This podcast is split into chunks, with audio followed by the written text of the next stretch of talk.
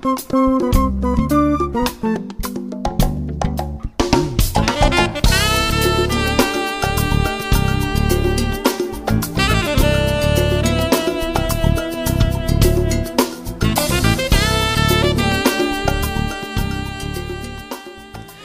to a new edition of the Neon Jazz interview series with veteran San Francisco based jazz guitarist Ray Obiedo. He opened up about his great 2019 CD called Carousel, his ninth released. It's another collection of original compositions fused with contemporary jazz, Latin, and Brazilian styled themes. He grew up in the East Bay and very early on recognized his own profoundly soulful musical connection to the Northern California region and its blend of exotic multi ethnic rhythms. He has had numerous trips across the bay to places like the Fillmore Auditorium and Winterland to hear and go backstage to hang with the likes of legends Jimi Hendrix, Led Zeppelin, Janis Joplin, the great Isaac Hayes, and even Sly Stone. He had a world tour back in 1978 to 79 with jazz superstar Herbie Hancock, and that was a huge mark on his early memory. He talks about this and so much more, so please get to know him and dig this interview, my friends. Okay, Ray, thank you for taking a minute out for Neon Jazz, man. I appreciate it. Oh, uh, hey, my pleasure.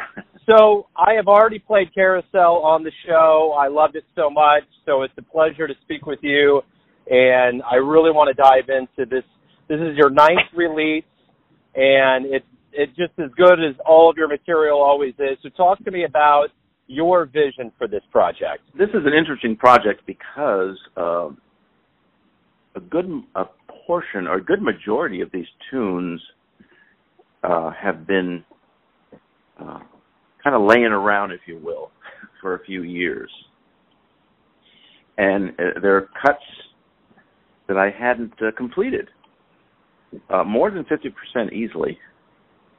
And I always loved the tunes, I just didn't complete them.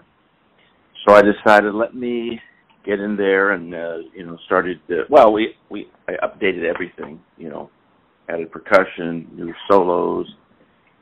But I thought, yeah, let me let me complete it because I I really love these tunes, and uh, there's I think two only two or three uh, new compositions so uh, it's interesting because I'm looking, I go, wow, this is the way I wrote composed 15 years ago, and it sounds very similar to how I write now. So I guess it doesn't matter. It still it, it still sounds fresh. It seems well, it sounds fresh to most, at least.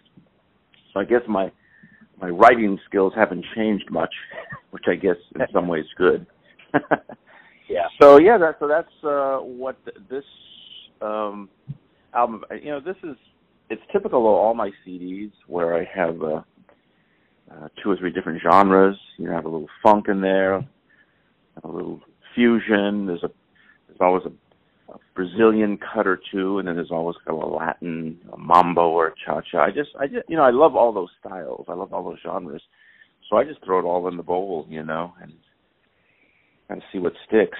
But absolutely. Well, and you got mm-hmm. Toots on here, you got Bob Mintzer, you got a nice lineup going on here. So it just sounds like you had a really good conversation going throughout the whole album. Oh yeah, yeah. Well, Toots, of course, that was uh, I. Uh, he recorded actually two tunes a few years ago. One I did release a couple albums ago, and then uh, we just didn't complete this particular cut. And I said, man, I cannot let this thing just sit in the computer for all these years. So uh, I completed the rhythm tracks around Toots. I changed. I brought a whole new rhythm section in and just kept whatever Toots had played. And it, you know, I think it sounds fresh, you know. And the same with Bob Mintzer. You know, Bob is a is a pretty good friend now. I played in his Bob Mintzer big band, his R&B big band that he did a couple of years ago. So, um, you know, whenever I call Bob, he's there. Hey, whatever you need, man, let me know. So it's kind of nice to have uh, someone like a Bob Mintzer just eager to jump on the project, you know. Right on. So you grew up in the East Bay and have always kind of had a connection to music. To talk to me about your childhood and how you really kind of got woven into jazz more or less. Yeah, I uh for the most part from around seventh, eighth grade on, uh starting in eighth grade I start I was playing I just played drums. And I was really in, I love drums to this day. I have three drum sets here.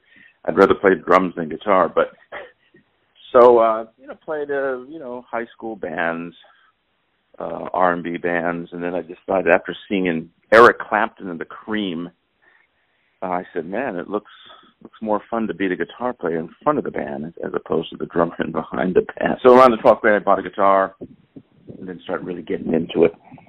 You know, learning all styles and um, and uh, for two or three years, I played in mostly like doo-wop groups. You know, backing up R&B type singing groups in Richmond, California, and Berkeley, and the like, Oakland.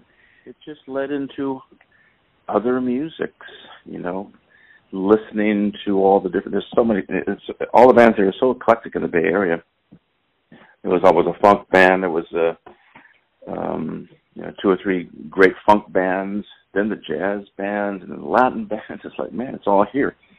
So expanded. I just expanded my um, horizon, so to speak, and really got into the Latin jazz uh, thing, and um, and kind of continue our actually continue all the genre. I love playing funk. You know, I really love the James Brown uh, some of his earlier CDs with some of those great rhythm tracks that they had. And then of course there's all you know, all the Latin jazz stuff in the Bay Area. It was just it was just easy to gravitate towards all that stuff and and, and take it all in, embrace it and and you know, hopefully be be well versed in all those uh different styles of music. So, um, but it's all here. You know, the Bay Area is just like has all this uh, great music just to absorb. So that's what I did. Still doing it actually. And in those early days at the Fillmore and the Winterland, you got to see Hendrix and Zeppelin and Joplin and Isaac Hayes. That had to leave a deep impression on your music mind. Oh yeah, yeah. That that was really great. I remember I saw Jimi Hendrix three times and two of those times we snuck in. you know, can you imagine sneaking into anything today? It's just oh man, and yeah, we would right. sneak in to see, and then one of the shows at Winterland, we actually, my best friend at the time, we said, "Hey, let's go backstage, dude." so we walked backstage and hanging out with Jimi Hendrix at the uh you know, just hanging out. I go, what? This is crazy. But we didn't think anything of it then. But can you imagine walking backstage to anything? Today? Never. It's just Never. Ain't gonna happen. Uh-huh. I'm I'm amazed that most people, more people didn't take advantage of just being able to walk backstage and hang out with with Led Zeppelin. You know? It's Yeah. Like, what? Yeah. But we were musicians, so we really wanted to get next to other musicians, especially musicians like that. It was crazy to, you know, just I don't know. It was a, it was a great time, but things have certainly changed. But boy, that was inspiring to hear to hear Led Zeppelin. I mean, that, I I still think about those two or three concerts. I was just just uh, blown away because it was really like a even at Winterland or Fillmore, Led Zeppelin concerts were really concert like. People were really listening very carefully to that band. There was you know no jumping around and acting you know, act like a rock rock and roll crowd. They were really checking it out, you know. Yeah. yeah, it was great. It was really great. But uh yeah, I, that influenced a lot of us musicians in the Bay to be able to see these folks. I used to see the Grateful Dead all the time. They would play in Golden Gate Park for free, just play in some little small stage, you know. And not that I'm a deadhead by no means. I was real impressed with that band. It was, it was very improvisational, as you know. They just you know, take a theme and play it for for many, many minutes. And it was really cool to see that. You know, kind of unstructured, you know, and and as opposed to a three or four minute pop tune, here's a band that's just jamming, man. That's really cool. Yeah. Well, you know, the, the one thing that you've also done, especially in the world of jazz over the years, is you played with, you know, Johnny Hammond Smith and Julian Priester. There's been a lot of names, but the one thing I want to ask you about, because all of these people that you played with have had an effect on you. You've learned something from them. But that world tour with Herbie Hancock had to be huge. Well, you know, uh, Herbie used a lot of the Bay Area guys here back in the Headhunters days, seventy three, seventy four. It was. It seemed like God.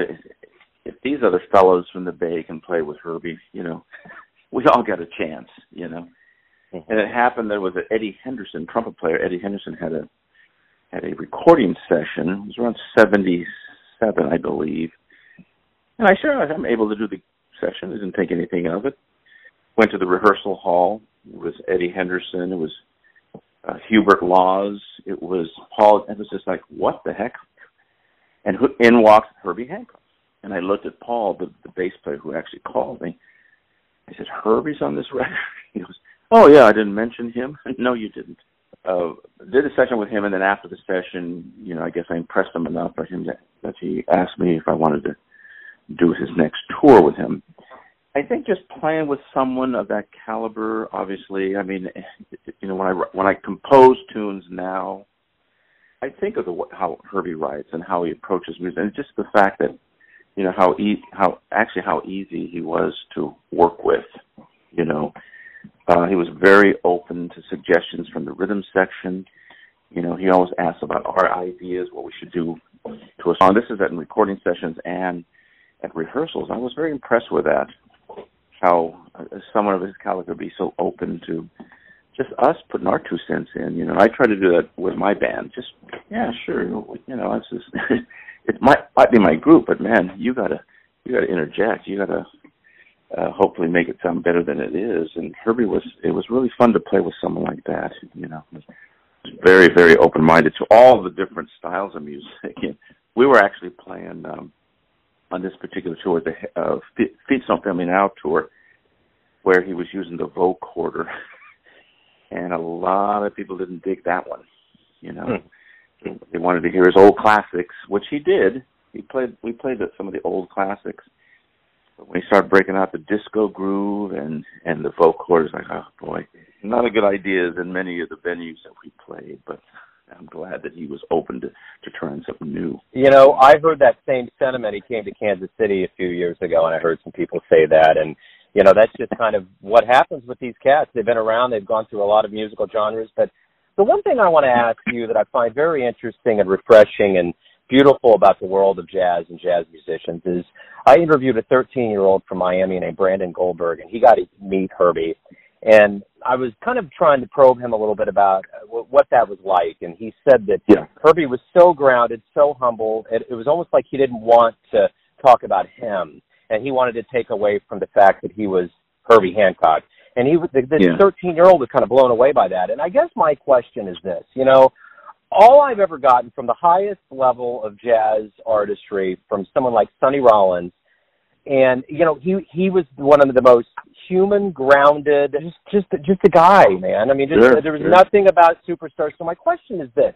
How did this happen in the world of jazz where these musicians are so grounded and so full of humility and their ego is always kind of checked out at the door? How did how did that happen and how does that feel to be in a fraternity of people that are so grounded like that I, I play in all genres of music. You know, for, for many years I just played R and B you know, and I, I think we're.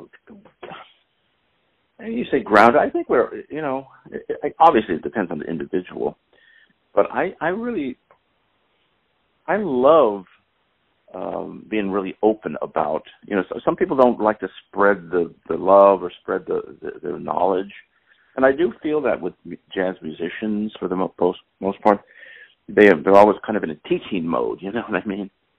it's like just just the general um the kind of music we play you know you're playing the melody and then you you move on to a, a great uh, improvisational section and then you're kind of teaching at that point. and i think if someone were to ask you questions about your approach i think you're very open at least most of the musicians i play with jazz musicians if you will and i'm not a straight ahead player but we i use a lot of um um jazz elements comp- you know, harmonically and otherwise. But I I think nothing's more fun or than at the end of a set when someone you know wants to know about how you approach a certain tune, you know, what kind of scales to use. I just think, and you know, for sure, Herbie Hancock was definitely open about that. He just was always in kind of a teaching mode, which was very nice, you know. Um, yeah, there's been some um, you know, uh, jazz musicians I've run into that are just very closed. you know what I mean? Like, come on, man, it's a simple question, dude. You know that kind of thing. But um yeah, and in fact, it's interesting. most of the musicians that play in my band or bands uh, teach. They just all teach, and it's, it's just very important for them to continue to teach and to continue to learn. So it's very cool, I think. Yeah, without a doubt. Let me ask you this: if you if you have a dream tonight, you run into yourself in your like mid twenties, what advice would you give your younger self? You know what? For me, it would be practice.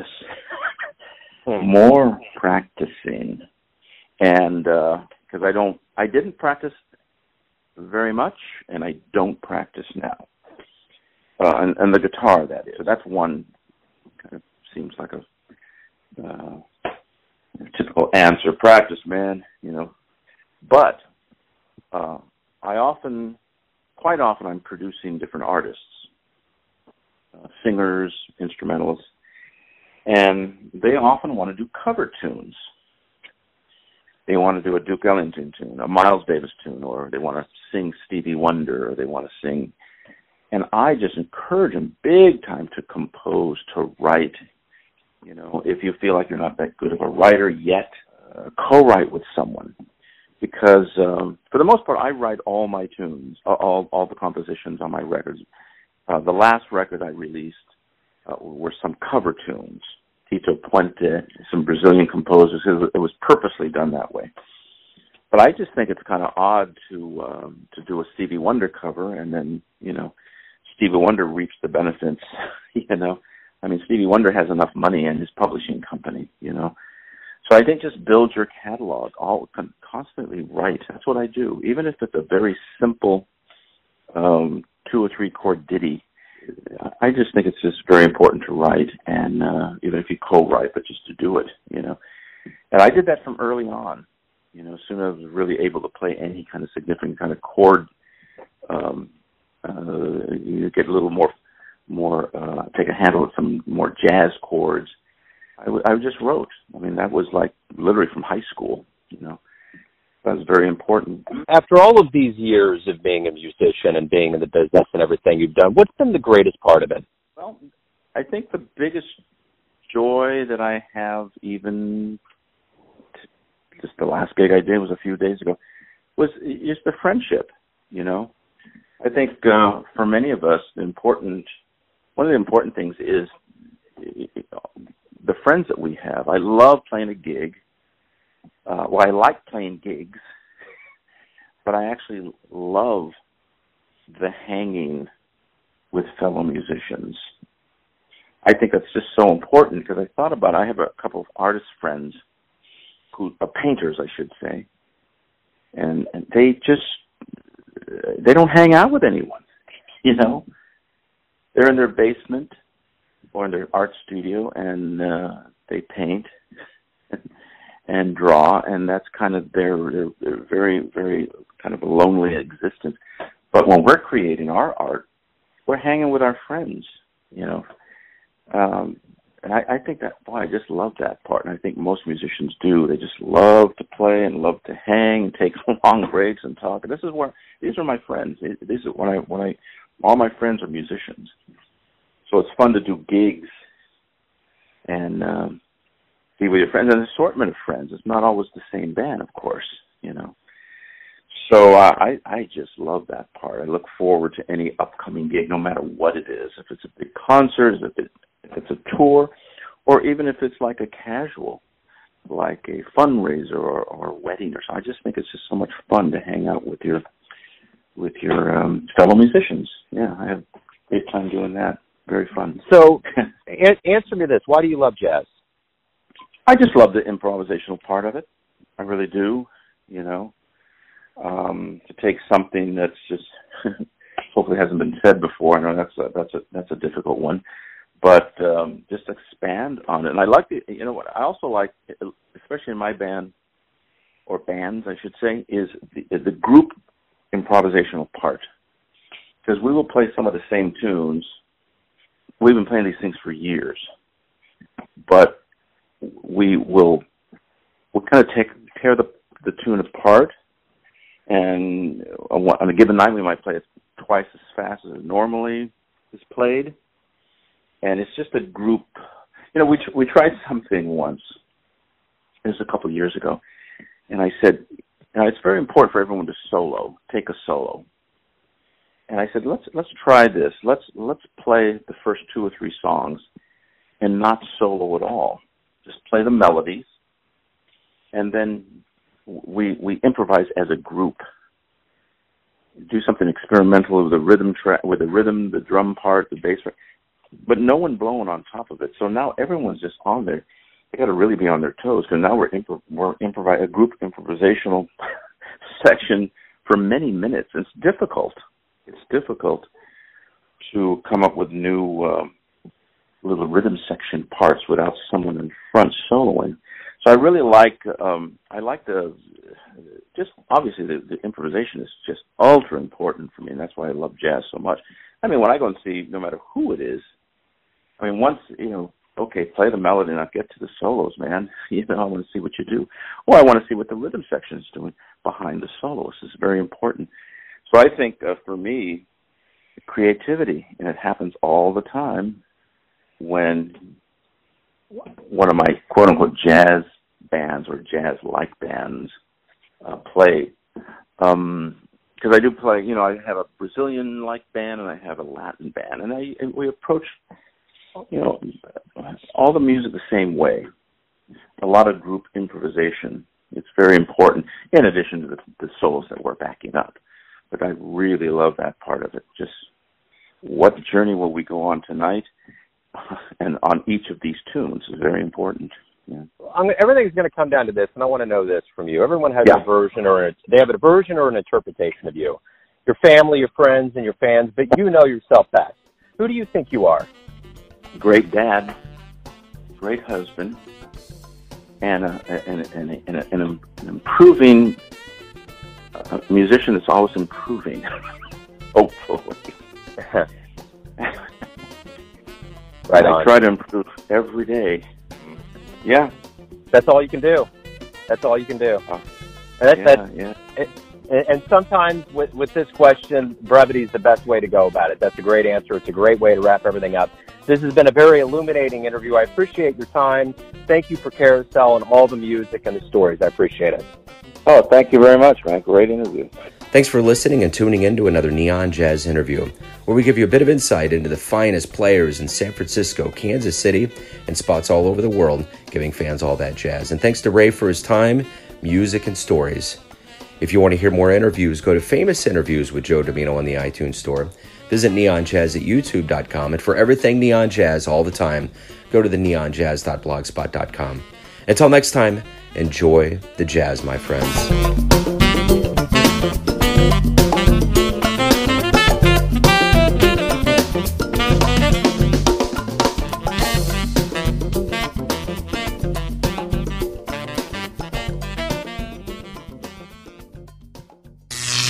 Neon Jazz.